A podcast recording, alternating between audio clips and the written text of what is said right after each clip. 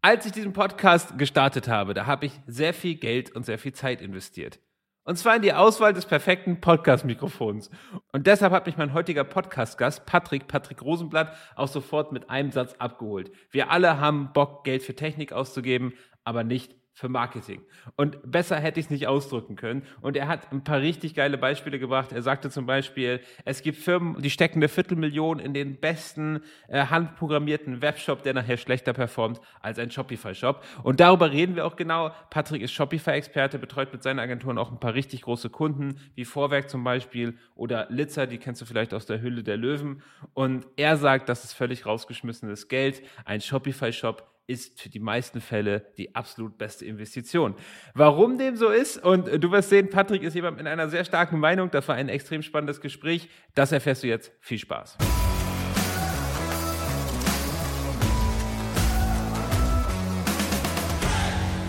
Ja, und heute bei mir ist der liebe Patrick. Patrick, schön, dass du dabei bist. Florian, vielen Dank für die Einladung. Ich bin äh, richtig gespannt auf unser Gespräch. Das bin ich auch. Wir hatten gerade ein kurzes Vorgespräch und äh, ich kann dir, lieben Hörer, schon mal sagen, Patrick ist jemand mit einer starken Meinung. Und das ist immer sehr, sehr spannend. Aber da kommen wir, da kommen wir gleich zu. Patrick, sag doch mal ein paar Worten. Äh, und, und Patrick hat gesagt, ich soll ihn unterbrechen, wenn er zu lange redet. Also auf jeden Fall. So unhöflich bin ich eigentlich nicht, aber schauen wir mal, ob das heute notwendig wird. Aber Patrick, sag doch mal in ein paar kurzen Worten, damit ich dich nicht unterbrechen muss, ähm, wer du bist und was ihr macht. Sehr gerne. Äh, ja, Patrick Rosenblatt, äh, Shopify-Experte, als Shopify-Experte gestartet, inzwischen Agenturgründer, keiner will eine Agentur werden, jeder wird es einfach von der Freiberuflichkeit. Wir haben vor fünf Jahren angefangen, ähm, vor sechs inzwischen Shopify-HändlerInnen in Deutschland äh, zu helfen, ihre Shops aufzubauen und zu optimieren. Damals noch ein super Nischenthema. Äh, wir haben, waren eigentlich mit die ersten auf YouTube und, und anderen Kanälen, was deutschen Content angeht, haben Meetups gemacht und so ist die Welle gerollt. Ähm, dann waren wir einfach zur richtigen Zeit am richtigen Ort und helfen jetzt immer noch äh, nur ein paar mehr HändlerInnen äh, auf Shopify oder auch Brands auf Shopify äh, erfolgreich zu sein. Entweder durch Setups, durch Migration oder auch äh, durch Optimierung. Ja, also es ist lustig, dass du sagst, jeder, keiner möchte eine Agentur sein und jeder wird es dann äh, später.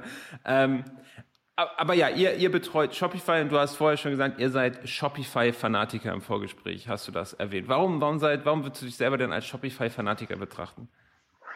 Gute Frage. Also man muss wissen, ich bin ursprünglich Betriebswirt. Also ich habe mein erster Job war bei einer, bei einer, bei einer Bank und wir haben ETFs äh, strukturiert und äh, oh, wow. das heißt äh, Technik, also so so so Coding und Technik äh, war halt gar nicht mein Ding und Shopify war ja eines der ersten, ich, ich nenne es mal Low-Code, No-Code-Tools, so bevor diese Wörter überhaupt, diese Buzzwords überhaupt reinkamen. Das heißt, ich als Technik-Noob konnte halt sozusagen einen Shop aufbauen. Der war zwar trotzdem hässlich, weil ich auch kein, kein Design-Feel damals hatte, aber ich konnte halt wirklich Produkte online stellen, Kreditkarte, also ne, Zahlungsmittel anbinden und einfach live gehen.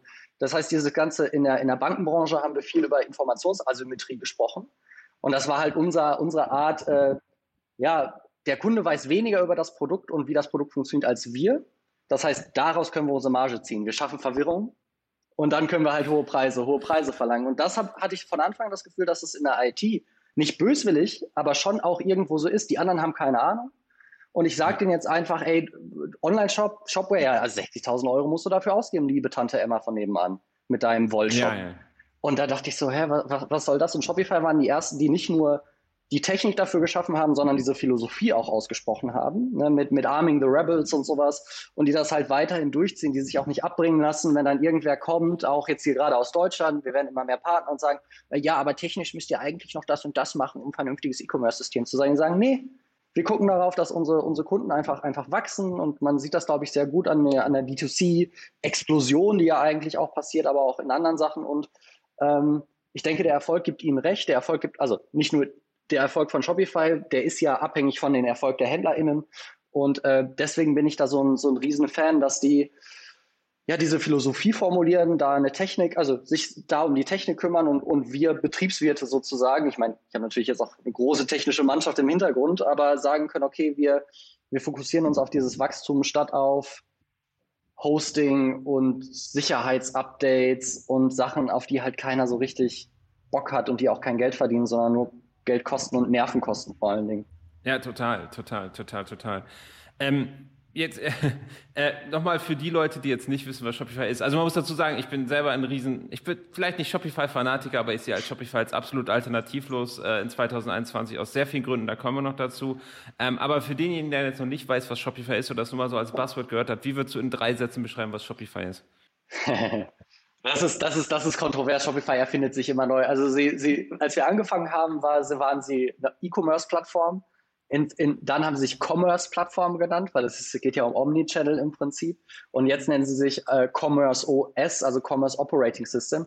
Im Endeffekt, jeder, der halt digital verkaufen möchte, also Dinge übers Internet verkaufen möchte, jetzt mal unabhängig vom Verkaufskanal, häufig ist es der Online-Shop, aber gibt ja auch ganz viele andere Verkaufskanäle heutzutage, da ist Shopify sozusagen das System, mit dem du das alles möglichst leicht abbilden kannst. Das sitzt in der Mitte zwischen den Verkaufskanälen, den Vermarktungstools, ähm, den Prozessen, Rechnungen, Logistik, Fulfillment, sitzt das in der Mitte und organisiert alles, wo du als Nicht-Techniker sozusagen hingehen kannst und das alles aufbauen, pflegen, erweitern kannst. Ähm, das ist das, was, was, was Shopify macht. Du kannst einen Online-Shop bauen, aber im Prinzip kannst du ein ganzes Commerce-Imperium daraus aufbauen. Siehe Gymshark. Gymshark zum Beispiel. Es, es, ist lustig, du hast jetzt äh, in, in, in, mehreren Sätzen Shopify geschrieben und du hast nie das Wort Shopsystem gesagt. Also, weil das ist so ich das bin, Erste, bin, was dann natürlich so ja, in den Kopf kommt. Ja, ja, stimmt, hast absolut recht. Ich bin halt total geimpft von, von Shopify selber, weil die wollen ja nicht kein Shopsystem sein. Das ist ja nicht die Narrative, die sie erzählen. Ne? Die, die Narrative ist, we are empowering, making commerce better. Aber ja, sie sind in erster Linie die meisten Treffen auf Shopify dadurch, dass es ein Shop-System wirklich ist. Okay. Ähm, Jetzt ist es ja so, du wirst wahrscheinlich auch von deinen Kunden, ich meine, ihr betreut relativ große Kundenagentur, ich weiß nicht, wie oft ihr da die Diskussion führt, aber bei der Auswahl eines Shopsystems, da steht ja dann oft sowas wie WooCommerce oder mhm. im schlimmsten Fall Jimdo oder irgendwas gegen Shopify. Warum sagst du denn da, ver vergesst den Rest, nehmt Shopify? Äh, ja, kurz, kurz in eigener Sache nochmal erwähnt, wir machen auch ganz viele kleine Shops. Ähm, also ich sag mal, wir machen okay. Unsere Projektvolumen, die, die starten so bei 5.000, 6.000 Euro. Ähm, das kannst du halt mit Shopify einfach machen. Du musst keine 20.000, 30.000 Euro Shops bauen. Aber klar, jetzt gerade bei den großen äh, vor einer Woche, wenn du jetzt auf leonardo.de gehst, den Glashersteller, die sind jetzt Shopify. Ja. Die haben wir umgezogen von äh, äh, Magento war es, glaube ich. Ähm, und was spricht für Shopify? Warum Shopify? Es ist, ich ziehe immer den Vergleich. Ähm, bist du eher der Apple, der Windows oder der Linux-User? Ja, der Linux-User, der will alles selber machen und hat da richtig Bock zu basteln. Der geht irgendwie auf, auf irgendein so Typo-3-System, was halt total kompliziert für Techniker ist. Bist du eher so der, der Windows-Typ, der halt auch rumfummeln will, der damit leben kann, dass wenn du manchmal den Computer hochfährst, das halt einfach nicht funktioniert, aber du kannst halt, weiß nicht, was, was, also ne, du kannst gegebenenfalls mehr machen, das ist halt bei WooCommerce und wenn du einfach derjenige bist, der den Laptop aufklappt und es funktioniert einfach immer alles, das ist dann praktisch Shopify. Ähm, also so, um die, das mal ganz, ganz grob zu be be beschreiben. Äh, für die Großen, was wir halt sagen ist, möchtest du ein Technologieunternehmen sein oder möchtest du ein Verkaufs-, Vertriebs-, Vermarktungsunternehmen sein? Ähm, ja. Wenn du ein Technologieunternehmen sein möchtest, dann geh und ich sag mal, jetzt denken wir an, an richtig, richtig große Shops, keine Ahnung, Ikea, Mediamarkt, Obi, solche Sachen. Die logistischen Prozesse, die dahinter stecken, ähm, die sind eher Logistikunternehmen als, als Vertriebsunternehmen, muss man ja, muss man ja häufig sagen. Ne? Ikea lebt davon, dass das das Regal ist. Es war jetzt während Corona hat man das schnell, schnell gesehen. Man hat irgendwie nie das bekommen bei Ikea.de, was man eigentlich brauchte. Man musste sich das in verschiedenen Shops zusammen. So war eine Katastrophe. Ähm, aber zurück zum Punkt. Also möchtest du ein Vertriebs, eine Vertriebsorganisation sein, also eine D2C-Brand, das ist ja gerade so das Buzzword, die Direct-to-Consumer-Brand, möchtest du das sein? Dann ist Shopify im Prinzip das, was du machen willst. Wenn du eigentlich ähm, sehr komplexe Prozesse einfach umsetzen willst und meinst, dass dein Shop diese komplexen Prozesse auch darstellen müsste. Ja, Beispiel, du verkaufst ne, eher B2B, du verkaufst Schrauben, hast 10.000 Schrauben im Sortiment, 10.000 Kunden und jeder Kunde hat für jede Schraube einen eigenen Preispunkt. Dann brauchst du keinen Shopify, aber dann hast du am Ende des Tages wirst du auch keinen eigentlich, du wirst keinen Online-Shop haben. Du wirst halt eine eine äh, Bestellplattform wahrscheinlich eher aufbauen. Und darüber muss man sich halt einfach im Klaren sein, was will ich denn eigentlich erschaffen? Und wenn wir dann, und wir machen halt auch mit den Großen, wir fangen immer erst mit Workshops an und machen so ein, so ein Cultural Fitting im Prinzip. Ne? Wir, wir sagen denen das, okay, pass auf, willst du im Direct-to-Consumer-Markt wachsen? Ist das dein Ziel oder möchtest du eigentlich nur irgendeinen Prozess abbilden, der sich irgendwer von euch ausgedacht hat? Und äh, sagen wir das, da geht es dann um diese D2C-Sache, dann sagen wir Shopify und wenn nicht, dann, dann halt, dann halt nicht. Witzigerweise, der Einstieg für die Großen ist häufig äh, Marketing oder Vertrieb oder das ist ja häufig auch in einem, die fragen bei der IT an, hey, ich habe hier neue, neue Brand oder einen neuen Markt, den ich ausprobieren will, ein Proof of Concept. Ähm, fangen bei ihrer IT an mit ihrem Spriker SAP-System oder so und die sagen, ja, können wir in zwei Jahren haben wir das fertig. Und dann sagen die, wie in zwei Jahren habt ihr das fertig? Also das ist halt ernsthaft. Und dann kommen die halt total frustriert zu uns und sagen, hey, ich will da, wie lange wird das denn dauern, das zu machen? Ähm, dann sagen wir, ja, theoretisch kannst du in drei Wochen einen Shop haben. Klar, ihr müssen Prozesse, ihr habt ganz viele Stakeholder, bla bla bla, sagen wir mal lieber drei Monate. Aber eigentlich nur wegen der Politik.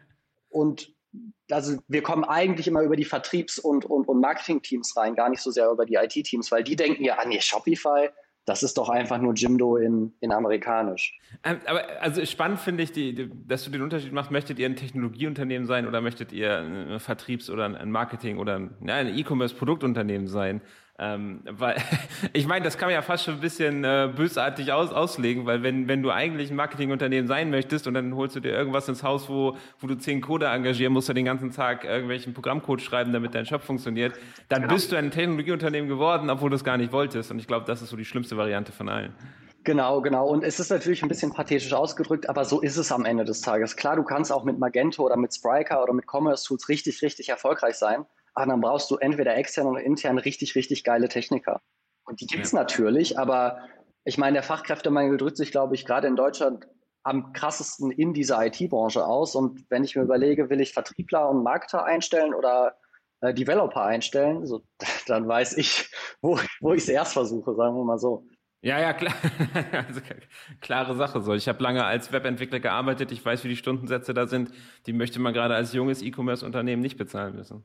Ähm, gut, Patrick, jetzt haben wir viel über Shopify geredet, guten Einstieg geliefert, aber ähm, du hast ja noch so eine ganz andere Philosophie, die ich extrem spannend finde. Und du sagst, wenn jetzt Vorwerk zu dir kommen würde als Beispiel und sagt, hey, Patrick, mach uns doch mal einen Shop für 200.000, klar, mit, mit allem, was dazugehört, dann würdest du sagen, nein. Warum?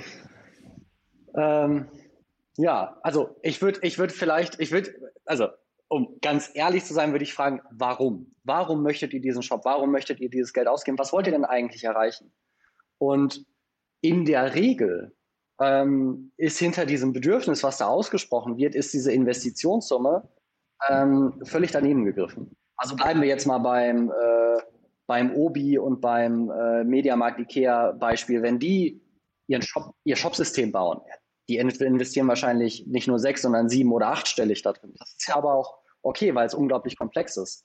Aber wenn jetzt jemand zu uns kommt als Shopify-Experten, dann haben die ja meistens diesen, diesen Plan im Kopf, dass sie möglichst agil und flexibel an den Markt ran, ran wollen, entweder an unterschiedliche Audiences in verschiedenen ähm, Verkaufskanälen, in verschiedenen Märkten oder verschiedene Brands darstellen möchten oder skalieren möchten, ihr D2C ausbauen möchten. Und dann sind die 200.000 Euro ähm, denke ich mir, lass uns doch lieber darüber nachdenken, wie können wir äh, minimal wenig für das initiale, techni initiale technische Setup ausgeben, sodass du maximal viel für die Vermarktung ausgeben kannst, weil die Spreu vom Weizen trennt sich nicht da, wer den, wer den technisch aufwendigsten Shop hat, sondern wer am besten vermarktet und, und darüber wächst, weil wenn du dann gut vermarktest, kannst du auch reinvestieren. Und so kommst du, diese ganzen Erfolgsstories, die leben halt, die leben halt davon. Und ähm, wenn wir merken, die wollen eigentlich nur irgendwas umsetzen, um es umgesetzt zu haben. Ähm, dafür ist der Markt, der Shopify-Markt einfach zu, zu dynamisch und lebendig, dass wir jetzt sagen würden, ja, alles klar, dann machen wir das jetzt mit, äh, mit euch. Dann nehmen wir lieber einen Kunden oder ja, eine Brand, die, die Bock auf Wachstum hat und nicht einfach nur äh, Geld ausgeben will, um des Geld ausgeben Willens sozusagen, ähm, was ja bei Konzernen oder Mittelständlern nicht selten der Fall ist, überraschenderweise, weil 200.000 Euro ist immer noch, also ne, wenn Vorwerk sich jetzt einen Shop, einen, physischen Shop hier unten in der Einkaufsstraße einrichtet, ähm, da kostet wahrscheinlich jeder Shop sechsstellig. Ähm, und da ist online natürlich, ist ja immer noch ein Witz gegen eigentlich. Aber ich meine, mal, mal, mal, kritisch gefragt, würdest mhm. du dann wirklich sagen, dass jetzt ein Shop, der, keine Ahnung, von Technikern hand, handgestrickt ist für 200k, ähm, es kommt natürlich jetzt wahrscheinlich sehr auf den Einsatzzweck an, aber dass ein Shopify-Shop da vielleicht für 10k oder sowas, ich weiß nicht, in welchem Bereich man da redet, äh, dort mithalten kann? Oder sogar besser ist? Also genau, es ist die Frage, was, was willst du? Und wenn es, sagen wir, die klassische KPI ist halt äh, Conversion. Ja, also das ja. ist das, wo, wo viele natürlich drauf gucken. Und der Witz, also wir, wir haben es nicht statistisch belegt, aber wir haben ganz viele anekdotische Beispiele. Im Endeffekt bekannte Abläufe konvertieren viel, viel, viel besser als irgendwelche total ausgefuchsten, individuell ausgedachten Verkaufsansätze. Das heißt, äh, einfacher gesagt, so ein Spruch, den wir mal haben, Individualdesign konvertiert nicht so gut. Ja, also, und komplexe Shops konvertieren auch nicht so gut. Und dieses klassische, unser, also wir betreuen auch echt einige äh, Höhle der Löwen Auftritte immer, immer mal wieder. Und der beste, mit Abstand beste Launch, der äh, oder beste Auftritt, den wir hatten, umsatztechnisch und auch conversion-technisch, darfst du keinem sagen, aber war im Prinzip ein Shopify-Theme, wo wir nichts dran verändert haben, weil wir einfach keine Zeit hatten. Es wurde nichts dran verändert und die haben verkauft ohne Ende. Und dann, weil der Auftritt war einfach cool, die Texte waren gut, das hat einfach alles gepasst. Ich meine, du bist Marketer, du weißt, wie es ist. Das hat einfach alles, die Story hat einfach gepasst. Und dann ist da halt in den Warenkorb-Button auf der Produktseite. Da sind die Sachen adressiert in den FAQs auf der Produktseite. Da sind ein paar Benefits kommuniziert. Da sind dann die richtigen ähm, Zahlungsmethoden dahinter. Kostenloser Versand oder sinnvolle Versanddinge. Alles ist äh, möglichst klar, nicht verwirrend. Ich muss mich nirgendwo einloggen, um, um irgendwas zu bestellen. Einfach straight und äh, also ja, ich würde argumentieren, dass in also zumindest im D2C-Bereich ähm, bei überschaubaren Produktportfolios jetzt von, von, von, vom Umfang her äh, ein einfacher, simpler Shopify-Shop äh, im Durchschnitt deutlich besser performt als irgendwas teures, handgezimmertes. Ähm, weil das handgezimmerte, das funktioniert dann ja auch in 20 Prozent der Fällen nicht, weil irgendwer unbedingt das ganz, die ganz neue React-Version benutzen musste und der Kunde auf Internet Explorer 8, der, das funktioniert dann da halt nicht und dann brechen die halt ab und das ist halt auch doof. Also ich finde es auch spannend, dass, ähm, ich meine, die Shops werden ja alle recht ähnlich und mittlerweile ist Shopify so verbreitet, also ich sag mal, wenn mhm. du jetzt in zehn Shops einkaufst, dann hast du eine gute Chance, dass fünf von denen äh, mittlerweile Shopify verwenden. Das heißt aber auch, die Leute kennen die Abläufe. Die wissen zum Beispiel, keine Ahnung, der Warenkorb-Button ist immer oben rechts ähm, und der Shopify-Checkout, den hat jeder von uns schon mal ausgefüllt. Das heißt, das ist alles komplett, da, ähm, da, das ist bekannt. Und ich glaube, da, das spielt sehr in die Conversion rein. Ne? Das, das spielt sehr in die Conversion rein, dass die Leute sofort wissen, was zu tun ist und einfach sofort alles ausfüllen können. Es gibt ja mittlerweile auch Shopify Payments, äh, wo die Leute ihre Kreditkarte bei Shopify hinterlegen können und das dann direkt bezahlen können. Ähm, da wird Shopify auch wirklich zur Plattform. An das du sagst, dass man sich wirklich ins Knie schießen kann, indem man jetzt sagt, hey, ich äh, Viertelmillion, ich mache jetzt alles ganz, ganz toll, hinterher was, was sogar schlechter konvertiert. Ja, voll, voll. Und es ist ja nicht nur, also für die, für die Großen, also das, was du sagst, ist ganz wichtig. Ne? Also die Punkte, genau, genau das ist es. Und auch für die Großen. Es geht, häufig geht es ja gar nicht ums Geld. Es geht um äh, Velocity, also Time to Market, äh, dass, da, dass du schnell einfach an den Markt kommst und deine Hypothesen testen kannst. Und 200k, egal wie groß die Organisation ist, die Agentur ist, mit der du arbeitest, das Projekt wird ein paar Monate dauern. Und ähm, ja, ja, ja. Ja. Also gerade bei Migration, wir sehen das immer wieder, weil der Shopify Checkout, der funktioniert einfach, haben wir häufig einen Conversion Uplift von 10 bis 20 Prozent. Ne, ich würde gerne sagen, weil wir so eine geile Agentur sind, aber ganz ehrlich, ist es einfach der Shopify Checkout dann am Ende des Tages. Und jetzt, ne, du, du machst deine 100k, sagen wir, du machst deine 100k Umsatz im Monat. Jede Woche und dann steigt 10 Prozent. Jede Woche, die du nicht live gehst, hast du zweieinhalb, äh, zweieinhalbtausend Euro Opportunitätskosten. Ähm, ja, ne, da kommt ja, jetzt ja. wieder der Betriebswirt äh, in mir raus und, und da bin ich halt wirklich leidenschaftlich und da habe ich auch kein Problem damit, mich mit dem Geschäftsführer, mit der Geschäftsführerin von irgendeinem Weltkonzern hinzusetzen und zu sagen, was, was ist los mit dir? Also was ist denn dein Job? Also, also wirklich, was ist dein Job? Ich verstehe Politik und ich verstehe, dass du sagst, hey, wir sind, keine Ahnung, wir sind Gucci und mein Job darf nicht so aussehen wie der andere. Auf jeden Fall, auf jeden Fall, keine Frage. Aber das ist ja eher die Ausnahme als die Regel, ähm, dass, das, dass das so ist. Und die sollen auch gerne richtig viel Geld in, in dieses Design und sowas investieren, ne? die diese Story halt auf, aufrechterhalten müssen. Aber für alle anderen ist es auch immer so witzig, ja, ich will ja eigentlich nicht, dass mein Job so aussieht wie der andere, aber doch eigentlich willst du das, zumindest strukturell, weil dann konvertiert er besser. Und modernes Webdesign ist halt viel wei weißer Raum und richtig fette, geile Bilder. Ähm, das ist das, was das halt ausmacht. Cooles Farbspiel, klar, coole, coole Font, jetzt bin ich kein Designer, da hört es eigentlich schon von, bei mir auf, aber ne, mach die Bilder und dann die Kommunikation, die Story, die du erzählst, nicht nur im Shop, sondern vom ersten Touchpoint bis in den After Sales. Ähm, das ist der eigentliche Clou. Da trennt sich die Spreu vom Weizen, nicht bei denen, die den ausgefallensten Shop haben. Ja, äh, spannend. Äh, und du, du sprichst ja auch die Time to Market an, weil ich habe ich es wirklich schon in der Realität gesehen, dass Leute irgendwie, die haben wirklich vom, das Produkt war fertig und die haben vom, vom Produkt fertig zum ersten Verkauf ein Jahr gebraucht. So, ja. weil, weil der Shop muss perfekt sein, das Design muss perfekt sein und so weiter. Und dann haben die hinterher herausgefunden, hups, Product Market Fit ist ja gar nicht da, das Zeug verkauft sie überhaupt nicht. Und ich habe meinen ersten Shopify-Shop an einem Wochenende gebaut in zwei Tagen, ohne jetzt irgendwelches Ahnung von Shopify zu haben. Und das heißt, ich hätte diesen Proof wahrscheinlich in der Woche gehabt und hätte gesehen, okay, mein Produkt ist nicht das Richtige für den Markt. Und also voll. Und ich meine, ich rede jetzt hier so, so ein bisschen hochnäsig daher bei den Konzernen da erwarte ich, also da erwarten wir einfach auch, da gehen wir auch beraterisch rein, da erwarten wir von den EntscheiderInnen auch einfach, dass sie, dass sie dieses Verständnis mitbringen oder zumindest anerkennen, ne, dass sie halt jetzt doch nicht nur auf Umsatz aus sind, sondern auch auf Brandbuilding oder Unternehmenspolitik. Ist ja auch okay, kann man uns ja sagen, können wir mitarbeiten. Aber jetzt gerade bei den, äh, bei den kleinen, ja, also bei den kleineren Brands, die, die ihre 10.000 oder vielleicht 0 Euro Umsatz im Moment machen, Launches haben, das ist ja auch oft eine psychologische Hürde. Du, du hast da dein Baby und du willst ja auch, dass das geil aussieht. Du erzählst der Welt davon, dein, deinen Freunden, deiner Familie. Du willst ja Leute auch beeindrucken und dich selbst beeindrucken. Und das nehmen wir schon, also sind wir auch empathisch für und sagen, hey, können wir absolut verstehen, aber schau mal, Ne, guck dir mal den und den und den und den Shop an und suchen bewusst die, die, die hässlichsten in Anführungszeichen raus. Und dann, weißt du, wie viel die Umsatz die gemacht haben? und ähm, yeah. so unperfekt starten. Was, also, was, was ist das für dich? Ist das sozusagen dein Vehikel für, sagen wir, finanzielle Freiheit, wenn das jetzt für dich GründerInnen sind? Ist das dein Vehikel, um schneller zu wachsen, wenn das bestehende Shops sind?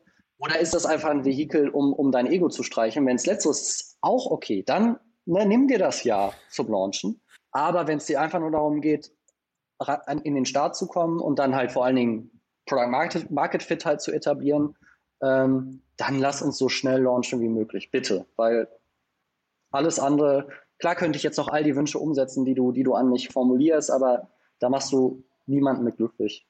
Also, also Patrick, ich mag deine absolut direkte Art. wer, wer ein Job für dich, für dein Ego ist, dann, dann kannst du das gerne machen. Das ist echt lustig. Äh, aber ja, ich, ich habe es in der Praxis auch so gesehen. Und also äh, ein Kunde zum Beispiel bei uns, ich meine, das kennst du sicher auch. Ich finde, wenn man ein erfolgreiches Business, ein Shop kann alles sein aufgebaut hat, das ist cool so. Aber die, man merkt so, die Pros, die können das wiederholen, wenn du weißt, was ich meine. Die bauen mhm. vielleicht nochmal ein zweites Unternehmen auf. Die bauen einen zweiten oder dritten äh, erfolgreichen Shop auf. Und wir haben einen Kunde, der, bei dem ist das so. Und der haut das wirklich einfach in einer Geschwindigkeit raus, die Produkte und die Ideen, die ist wirklich atemberaubend. Also es ist wirklich, das ist teilweise hat der montags eine Idee und freitags ist der Shop quasi schon fertig. Ähm, und bei dem halt äh, von fünf Sachen, vier verkaufen sich nicht. Und das ist auch völlig normal. Aber diese fünfte Sache, die funktioniert dann relativ gut. Und auf, auf der kann er dann elaborieren und aufbauen. Und ich, ich, ich glaube, das ist auch jetzt aktuell in der Zeitleben so, so wichtig. Du brauchst nicht diesen wahnsinnig elaborierten Shop, sondern versuch viele Dinge und irgendwas wird dann gut funktionieren. Und dann kannst du von da aus elaboriert werden. Amen. da, da hat selbst der Patrick nichts mehr zu, zu sagen. Nein, also was du sagst, ist, ist, ist ja absolut so. Also ähm, das sind halt, du hast halt die Pros, ne, die, die checken das einfach, die nutzen natürlich alle Shopify und die, also ich sag mal, wenn du jetzt nicht auf den Kopf gefallen bist und mit dem Computer umzugehen weißt und so, brauchst du auch nicht so eine Agentur wie uns eigentlich. Das brauchst du gegebenenfalls, um Zeit zu sparen, ne, damit es einfach noch schneller geht. Oder weil du sagst, pff, ich habe dann doch so zwei, drei spezielle Anforderungen. Ich weiß, das geht mit Apps, aber der Teufel liegt immer im Detail und ich weiß jetzt auch nicht welche bitte führt mich da durch oder ich habe hier ein Team, das soll er später betreuen, schult die auch direkt mit und so, das, das passt dann. Ähm, aber das ist ja, also die Regel ist ja, also bei uns zumindest, ich meine, wir sind Digitalisierungs- und Entwicklungsland, das ist einfach so und wir machen ganz viel auch so Education. Wir verkaufen das jetzt nicht speziell mit, aber wir wissen, dass ein Projekt einfach besser läuft, wenn wir den Leuten auch diese ganzen Konzepte halt näher bringen. Schau mal, das ist Ne, das ist deine, so richtest du das Team ein, so kannst du ein Produkt einrichten, wenn du das Produktbild ändern willst schau mal, kannst du uns immer fragen, aber ganz ehrlich, versuch es selber. Wir geben dir bewusst Hausaufgaben auf, nicht weil wir Arbeit sparen wollen, dir deine Hausaufgaben zu erklären und das ist mehr Arbeit für uns, sondern du sollst es halt lernen. Weil ähm, das musst du halt, wenn du E-Commerce betreiben willst, dann darfst du halt keine Angst haben vorm Klicken. Das ist immer auch immer so eine Sache. Äh, ah, soll, ich, soll, ich, das jetzt speichern? Soll ich das jetzt wirklich veröffentlichen? Soll ich das jetzt wirklich machen? Ne, das e, elabor darauf elaborieren, darauf aufbauen. Das ist ja genau das, was du, was du meinst. Du musst ja einen Stein setzen, damit du einen anderen Stein draufsetzen kannst. Wenn du aber nur die Steine alle nur an den Rand legst und überlegst, mache ich das jetzt, mache ich das nicht? Und das bedarf Übung, ne? das bedarf auch, auch ein bisschen Training und oder auch Leidensdruck, das, das mag ich eigentlich immer ganz gerne. Deswegen erzählen wir diese Opportunitätskosten-Story gerne. Willst du dieses Geld einfach liegen lassen? Bist du sicher, dass du das möchtest? Ähm, und, äh, aber das würde mich tatsächlich bei, bei euch interessieren, weil ihr macht äh, hauptsächlich E-Mail-Marketing. Das ja. heißt, ähm, bei euch ist ja dann wichtig, damit eure Dienstleistung auch so richtig zieht, dass ähm, so ein gewisses Grundrauschen ja schon da ist. Ja. Ähm, ja, und das Gemeine, also ne, Shopify eins, ich weiß nicht, fast zwei Millionen Shops inzwischen und auch wir kriegen ganz viele Anfragen, aber es ist natürlich so schon, dass, keine ich kenne jetzt wirklich nicht die Zahlen, aber sagen wir, dass 90 Prozent halt nie über diesen, über diesen ersten Punkt so richtig hinauskommen, ja. über die ersten 2.000, 3.000 ja. Euro Umsatz im Monat. Ja. Ähm, wie, wie gehst du damit um, wenn, wenn dich Leute ansprechen, die halt eigentlich noch nicht über den Punkt hinaus sind und dann sagen, hey, ich brauche jetzt E-Mail-Marketing, wie, wie adressiert ihr das dann? Also das ist eine spannende Frage. Ich finde auch so ein Shop, der hat so mehrere Schallmauern, ja. Also so mhm. die ersten paar tausend, ich meine, so die ersten paar tausend Euro Umsatz kriegt man eigentlich hin. Aber du hast so diesen, ist Product Market Fit da? Kannst du das Produkt kalt jemandem verkaufen? Zum Beispiel über PPC, über Influencer oder über was, wobei Influencer ja schon fast so ein bisschen ins Branding reingeht. Aber du weißt, was ich meine. Kann, kann ich dich jetzt, kann ich dich, Patrick, auf der Straße für mein Produkt begeistern, würdest du das kaufen? Kann ich dich langfristig an meine Marke binden, würdest du das Produkt wieder kaufen? Und das siehst du auch immer in diesen Umsatzzahlen. Du hast, okay, die ersten paar tausend Euro, die stabilen 10, 20, 30.000 Euro, dann die stabilen 100.000, dann der erste Millionenumsatz, der 10 Millionen Umsatz und so weiter. Und da gibt es ganz viele Plateaus, wo man dann immer ein bisschen weiterschauen muss, wo, wo man sich weiterentwickeln muss. Und du hast recht, der, der Großteil aller Leute scheitert natürlich so in den unter 10.000 oder kommt nie über die 100.000 und so. Mhm. Ähm, und also wir kriegen natürlich auch diese Anfragen. Wir sind da nicht so die ganz richtigen dafür, außer in dem Fall, dass ähm, wir mit dem Kunden zusammen diese Schritte gehen.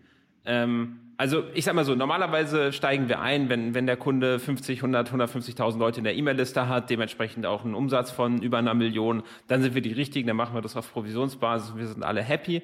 Äh, für die ganz kleinen Shops ist es so, also ich sag mal, E-Mail-Marketing würde ich sofort in den Shop mit einbauen. Ich weiß gar nicht, wie ihr das macht, aber das, das gehört für mich wirklich zum ersten Schritt dazu. Ich sehe ganz viele Höhle der Löwen-Shops, die keine E-Mail-Adressen sammeln und dann wird die Sendung ausgestrahlt, die haben Gott, wer weiß, wie viele Besucher da und dann fragt man die, wie viele E-Mail-Adressen habt ihr gesammelt? Null. Und du denkst dir so, das kann doch nicht wahr sein. So, was habt ihr da? Optimierungskosten, das darf man gar nicht drüber nachdenken.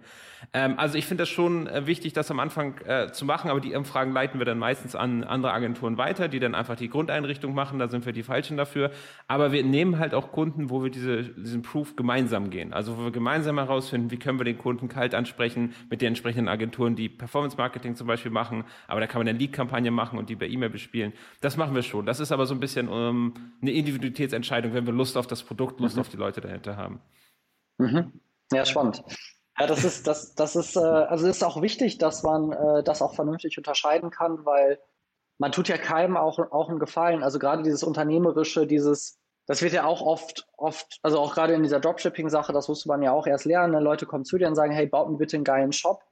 Ähm, und dann denkst du, ja, aber der Shop an sich bringt dir nichts. Du musst halt lernen, dein Produkt zu verkaufen. Du musst ja. halt, du musst ja. die Pain Points deiner, deiner Buyer-Personas herausfinden. Du musst im Zweifel erstmal herausfinden, was, was ist denn eigentlich deine Buyer-Persona, wenn du zehn verschiedene potenziell hast, äh, und so weiter und so fort. Und da direkt zur, äh, sozusagen das abzuwälzen, ist halt schwierig. Ähm, und deswegen sind wir halt mit diesem, ähm, mit dieser Philosophie, gib möglichst wenig Geld aus, um auf die Straße sozusagen zu kommen und dann fahr erstmal ähm, mit offenen Augen bitte.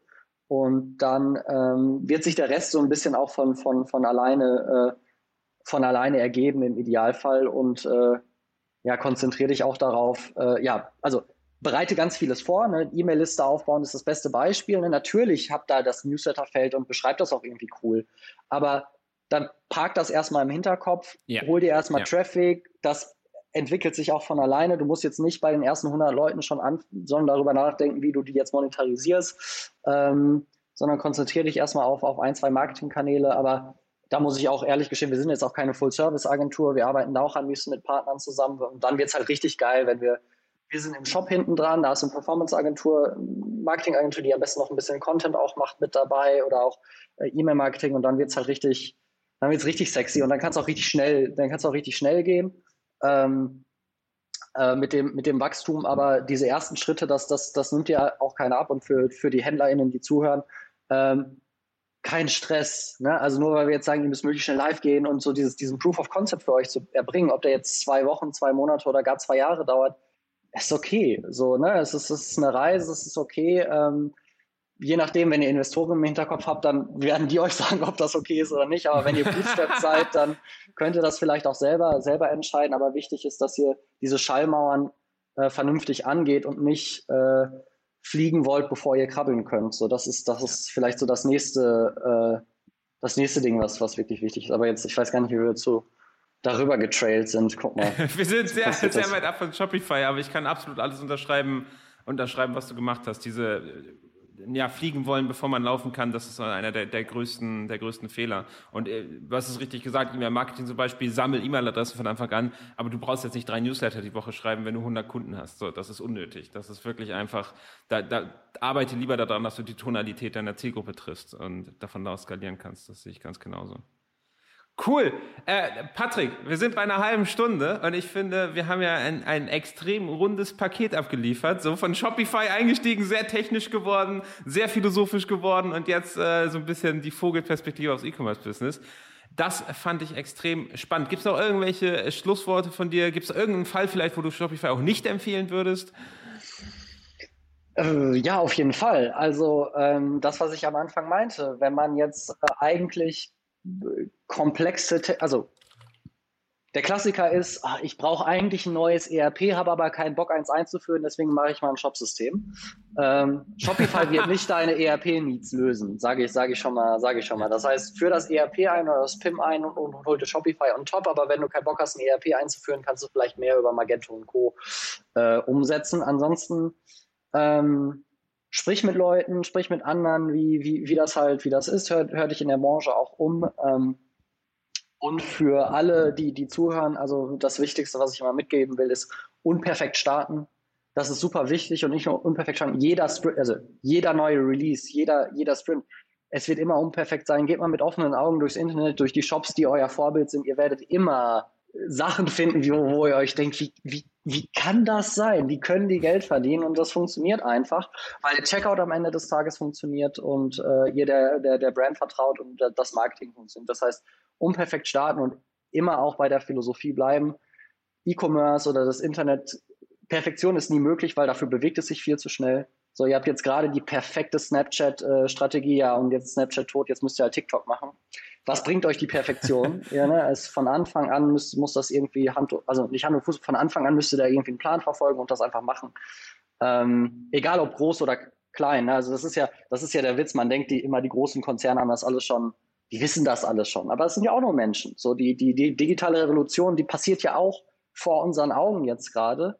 Und alle haben Merkel ausgelacht, als sie gesagt haben, das Internet ist Neuland. Aber als Praktiker muss ich sagen, ich habe schon das Gefühl, dass das für viele weiterhin so ist, selbst die, die schon lange im Internet verkaufen.